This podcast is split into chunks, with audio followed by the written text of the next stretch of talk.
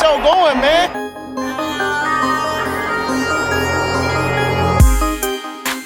Angel, what an interception! Steps into it, pass is caught! Diggs! Sideline! Touchdown! Unbelievable!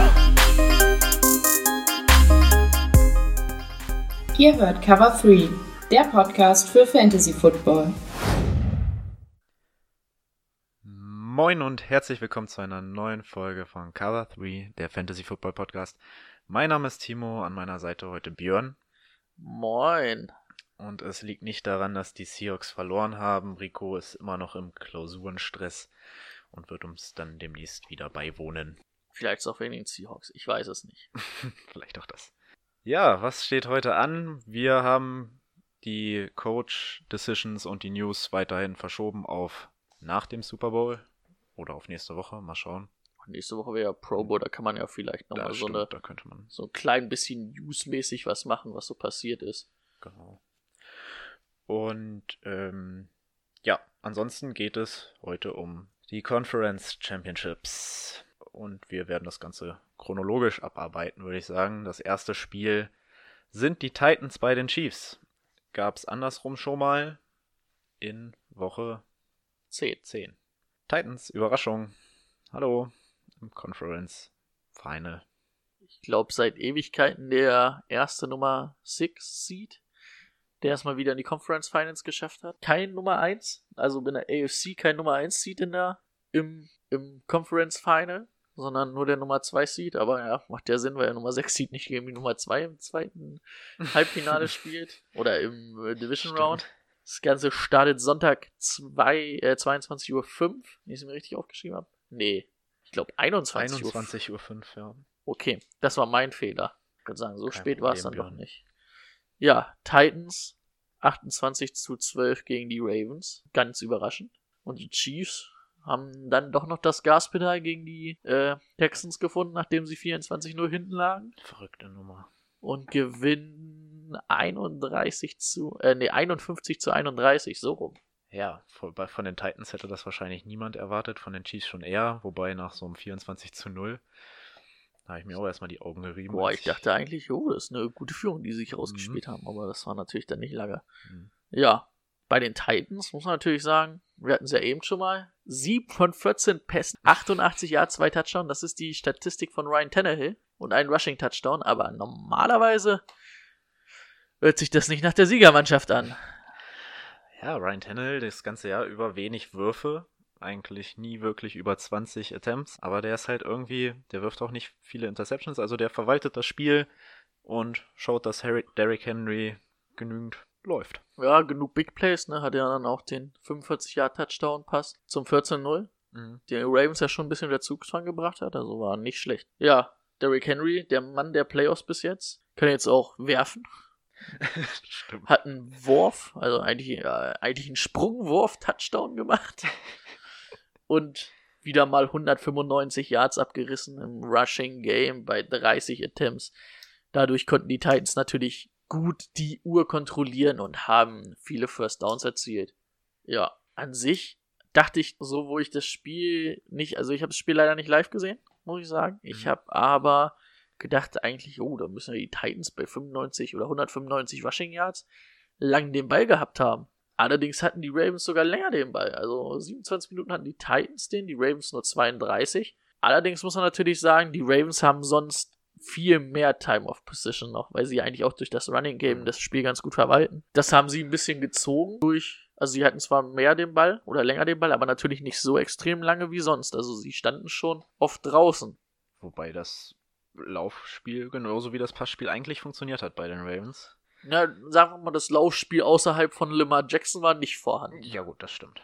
Aber bei 29 Versuchen insgesamt 185 Yards ist jetzt auch nicht verkehrt. Ja, davon kam der Großteil aber, ne, von Lamar Jackson ja, halt. genau. Der hat 143 Yards. Ja, Lamar Jackson eh mit 59 Pass-Attempts und 20 Rushing-Attempts, also fast 80 Touches, sage ich mal. Selbst für einen Quarterback ist das extrem viel. Ja, was hat den Ravens das Genick gebrochen? Eigentlich die Turnovers. Ja. Und dass sie nicht effektiv waren im Ausspielen ihrer vierten Versuche. Ja, wir haben es uns eben zusammen angeguckt. Viermal den vierten Versuch ausgespielt. Viermal hat es nicht geklappt. Ja. Und dann kommt zu den vier Town äh, Turnovers on Downs halt noch äh, zwei Interceptions und ein Forced oder eine Fumble Recovery. Das sind dann halt sieben Ballverluste. Ja. Das ist einfach zu viel. Und vor allen Dingen die Ballverluste bei vierten Down auch echt im, äh, im Titans Territory. Ich weiß gar nicht, was ich gelesen habe. 21 Yard Linie, 12 Yard Linie. Die waren irgendwie vier, Ja. fünf Mal tief in der Titans Hälfte im Field Goal Range und haben halt nichts mitgenommen. Ich glaube, bei den Ravens war es so, dass du diese, diese, du hattest in der zweiten Saisonhälfte Hälfte einfach so einen Rausch, dass du auch viele vierte Versuche ausgespielt hast und es hat halt oft geklappt. Aber wenn du in den ersten beiden Quartern dann so viel, also zweimal, glaube ich, im- in der ersten Halbzeit sogar das ausspielst, anstatt einfach mal das Field Goal zu nehmen, was dir ja auch viel mehr andere Möglichkeiten lässt am Ende. Ähm, ja, ich glaube, das war einfach falsche Entscheidung. Ja, falsche Entscheidung. Kann man auch sagen, war der Texans Fake Punt. Fake Goal? War es ein Fake Punt? War es ein Fake Goal? Ich weiß es gar nicht. Da haben sie 24-0 geführt. Nee, 21-0. Und dann haben sie, nee, 24-0 haben sie da geführt und Mhm. wollten einen Fake Punt oder einen Fake Goal, ich weiß es gerade gar nicht mehr genau, laufen und haben eigentlich, das war so ein bisschen der Turning Point gegen die Chiefs. Und dann, jo, haben die Chiefs das halt mal in drei, vier Minuten umgedreht mit drei Touchdowns und Mahomes insgesamt mit fünf Touchdowns. Ähm, ja, 300 Yards, 320, das war schon beeindruckend. Auch laufmäßig, also Mahomes scheint jetzt wirklich von seiner Verletzung komplett genesen zu sein. Hatte ja ein bisschen Fußprobleme Anfang der Saison, dann Knieprobleme, wo er raus war. Ähm, 57, nee, 53 Yards bei sieben Attempts. Ja, war vor allen Dingen, also Mahomes hat auch dieses Laufspiel, was halt nicht richtig funktioniert hat, obwohl ähm, Damian Williams zumindest zwei Touchdowns hat an der Goal-Line, ähm, war vor allen Dingen Mahomes dafür verantwortlich, dass das so halbwegs effektiv war. Und dann waren sie halt ultra explosiv im Passing-Game, vor allen Dingen über ähm, Travis Casey, ne? Drei Touchdowns, 134 Yards, 10 Receptions. Hill gar nicht so der Faktor gewesen, aber Casey halt überhaupt nicht unter Kontrolle gehabt. interessant sein. Also der bessere Quarterback, also vom, vom Passing Game her ist ja Mahomes. Ja, Wie die Titans damit dann klarkommen. Im Hinspiel hast du die, oder Ja. im ersten Spiel hast du die Stats da? Mahomes war im ersten Spiel auch mega krass. Der hatte 440 Yards, 446 Yards und drei Touchdowns. Damon Williams auch 77 Yards, also richtig gut gelaufen. Da hatten sie Tyreek Hill gar nicht unter Kontrolle, 157 Yards, ein Touchdown. Tra Travis Casey 75 Yards, ein Touchdown. Ähm, da hatten sie aber vor allen Dingen mit Tyreek Hill Probleme. Und du guckst dir die Stats an und fragst dich eigentlich, warum Wie- haben die da verloren? Auch da Tannehill 181 Yards, zwei Touchdowns. Wieder nicht Ja. mal 20 Pass-Attempts. Aber ja, Derrick Henry, ne? 23 Carries für 188 Yards und zwei Touchdowns. Also, das ist einfach auch unnormal, der Typ. Ja, und in Woche 10 war die Chiefs Defense eigentlich schon besser, ne? Die war ja Anfang der Saison richtig shaky. Ja. Ich glaube, da waren die eigentlich schon wieder ganz okay. Also die Frage ist halt irgendwie ähm, für mich, wie viel kann. Also die Passing Defense hat mir auch gegen Baltimore richtig gut gefallen, muss ich sagen. Hat ja auch die Turnovers Ja. kreiert über Byard, über Vacano. Ähm, wie viel können. Ähm, also wie können die ein, zwei Turnovers, vielleicht zwei, drei Turnovers produzieren, um die Chiefs Offense zu stoppen? Und wie explosiv kann Ryan Tannehill wieder im Passing Game sein? Also halt diese ein, zwei Big Plays, die sie vielleicht für einen schnellen Touchdown mal brauchen und dann halt über Derrick Henry die Uhr kontrollieren. Und gegen den Lauf sind die Chiefs nicht gut. Das sollte mit Derrick Henry wieder funktionieren. Aber nur Derrick Henry wird halt gegen die Chiefs momentan auch. Die Chiefs sind einfach offensiv nochmal ein bisschen, also sind jetzt deutlich in der besten Form ihrer Offense dieses Jahr als äh, irgendwie zum anderen Zeitpunkt der Saison. Also wie viel kann man da von Big Plays der Defense und von Big Plays von Tannehill erleben? Wenn eins ausbleibt, kann ich mir nicht vorstellen, dass die Titans da annähernd eine Chance haben. Meiner Meinung nach. Also für die Titans wird's halt ein komplett anderes Spiel, ne? Die mussten jetzt irgendwie versuchen, da das Laufspiel zu stoppen. Haben sie ja auch relativ okay geschafft. Und das ist so, dass man sie aus der Endzone ferngehalten hat. Und gegen die Chiefs wird's halt ein Passing-lastiges Game. ne?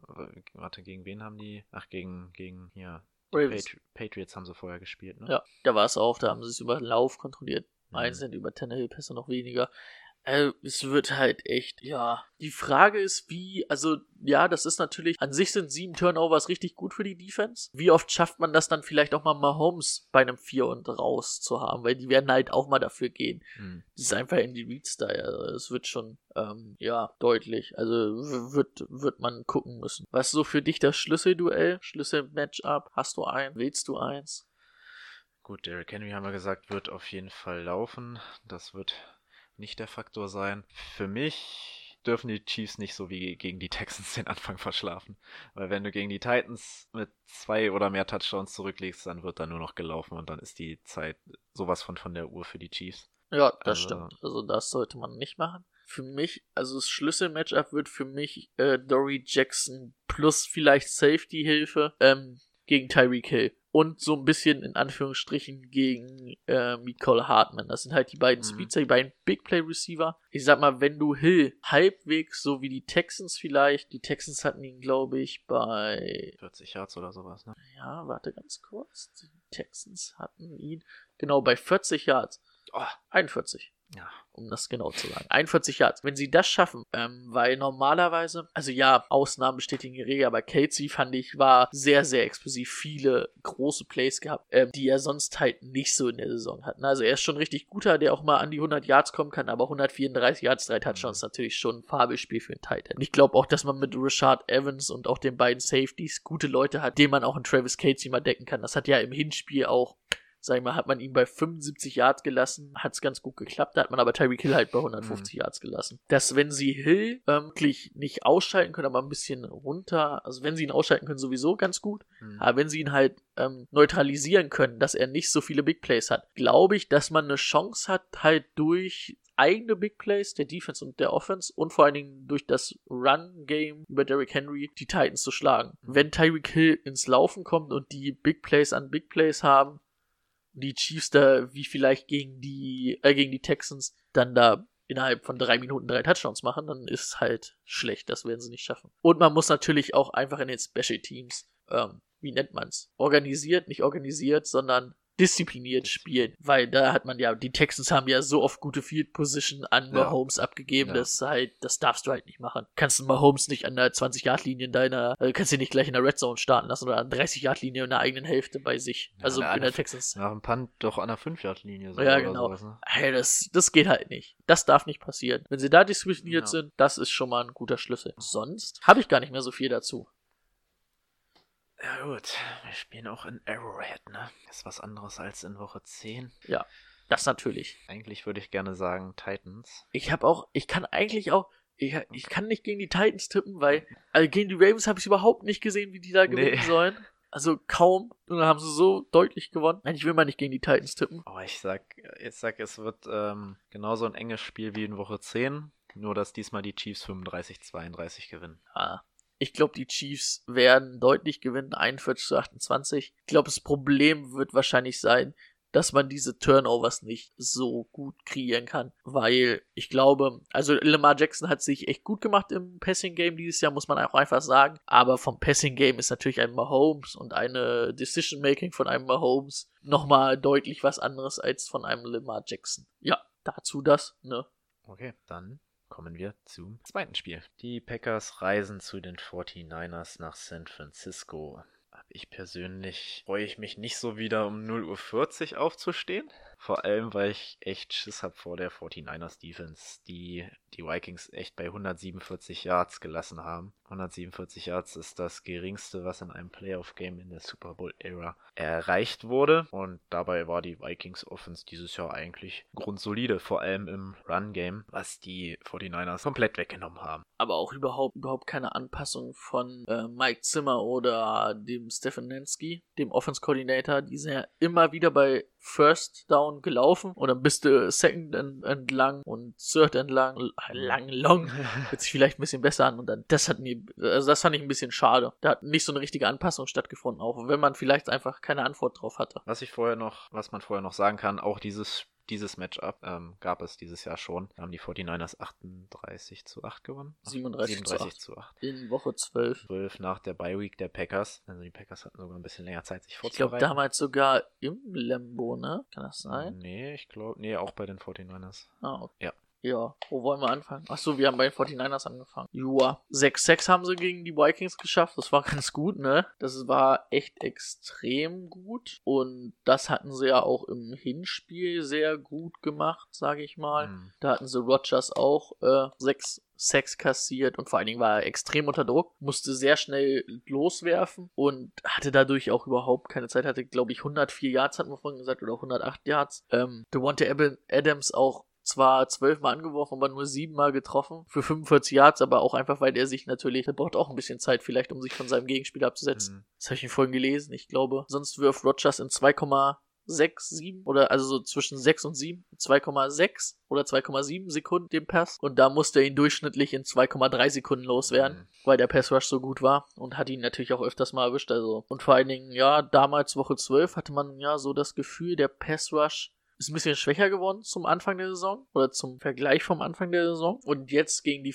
ähm, gegen die Vikings hatte man wieder extrem das Gefühl. Das war so krass. Also, Also, Cousins stand so oft unter Druck Ja. und das wird auch Rogers. Also auch wenn die O-Line natürlich besser ist, aber trotzdem werden sie extrem viel also Druck kassieren. ja, und dann nehmen die ja die 49ers noch das Run-Game weg und dann war es das komplett. Ja. Weil Delvin Cook bei 9 Attempts und 18 Yards zu lassen, schafft glaube ich auch nicht jeder. Nee, das stimmt. Auch Passing D, ne, das hat man ja eh schon gesagt. Nummer zwei gegen den Pass. Mhm. Halt echt krass. Wird schwer für die Green Bay Packers. Ähm, ja, was hatten wir bei den Packers eigentlich so? Offensiv war es Devonta Adams, der ein paar geile Routen gelaufen hat.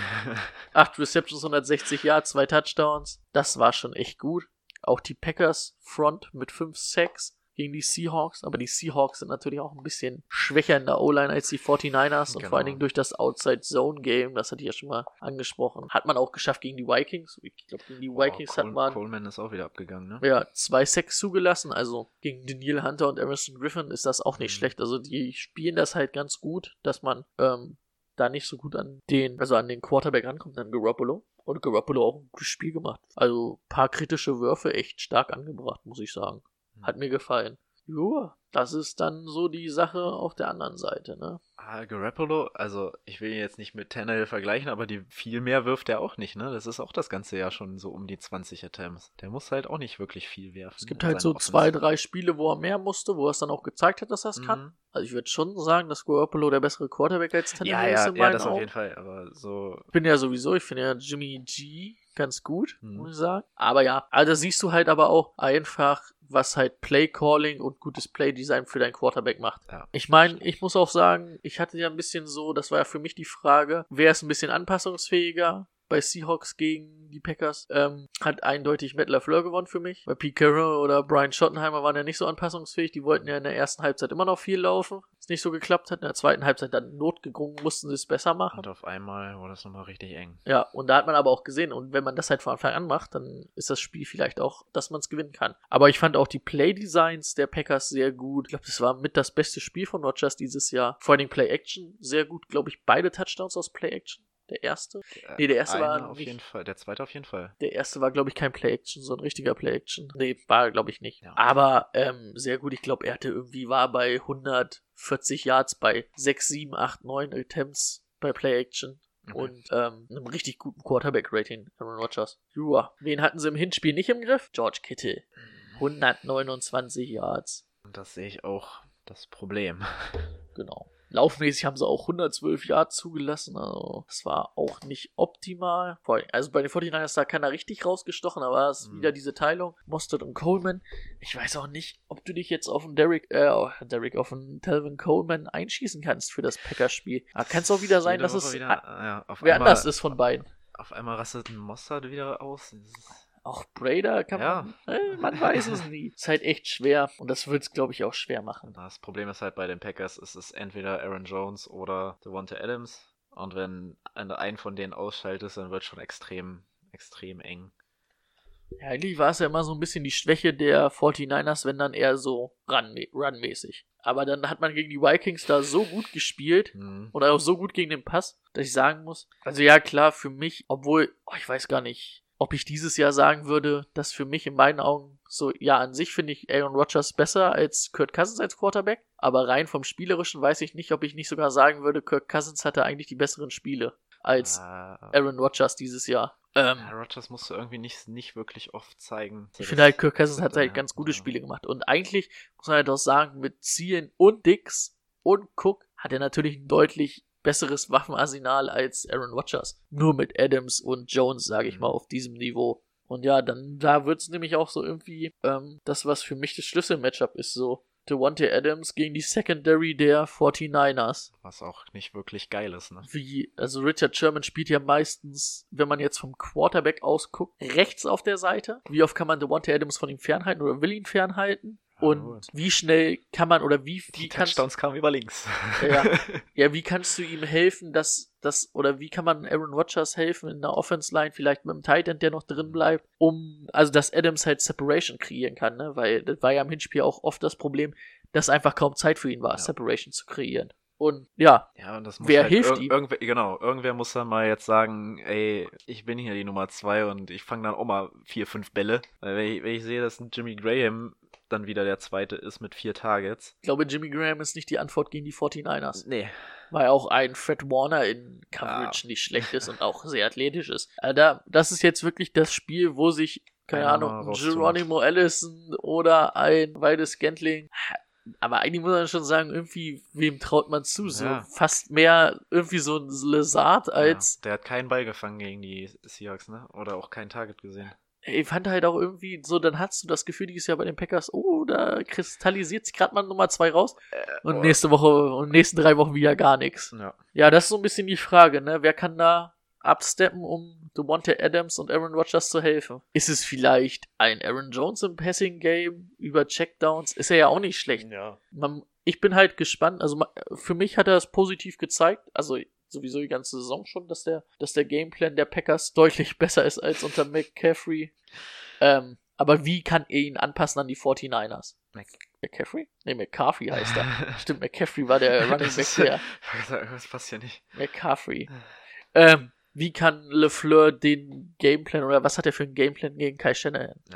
Das wird interessant. Gegen die Defense, ne? Also gut, Kai Shanahan macht natürlich nicht die Defense, aber das ist eine andere Sache. Ähm, ja, weil, ja, irgendwie vielleicht über schnelle Checkdowns über beiden Runningbacks, vielleicht mit zwei Runningbacks rausgehen, ne? Und dann vielleicht mal öfters ähm, Mismatches halt dadurch, dass man Jones und Williams ins Passing Game bringt. Mhm. Und dann vielleicht mal vereinzelte Big Plays über Play-Action auf Devontae Adams. Weil wenn die 49ers in der Defense das kontrollieren, dann werden die offensiv wie einen Stiefel runterspielen. Die Ja. werden ein, zwei Big Plays über Kittel haben wahrscheinlich, über vielleicht auch Sanders und Samuel. Und dann werden sie es, wieder- werden sie das Game kontrollieren über das Laufspiel. Ja.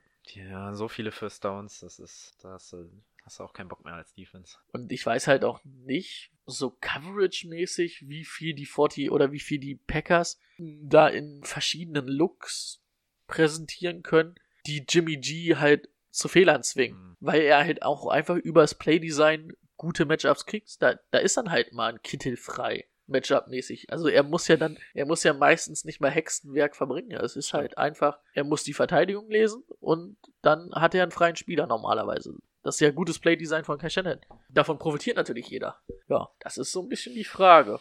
Also sind wir uns einig, dass das das eindeutigere Spiel eigentlich werden sollte.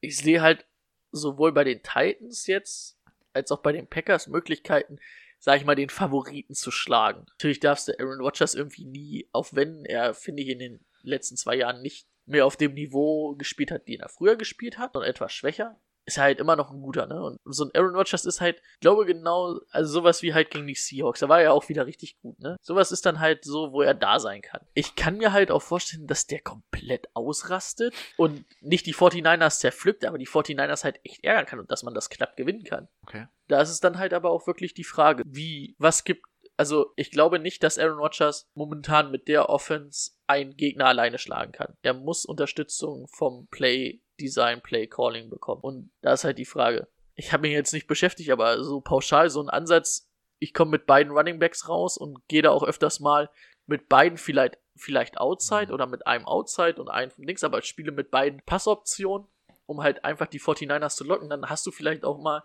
Jimmy Graham 10, 12 Yards offen, Mhm. weil halt vielleicht ein Fred Warner oder die Linebacker dann eher mal auf einen, auf einen Running Back anspringen. Oder selbst wenn sie nicht auf den Running Back anspringen, ist der Running Back frei. Und Williams und Jones sind ja im, vor allen Dingen Aaron Jones war ja im Passspiel auch dieses Jahr echt gut. wenn er die Chance gekriegt hat.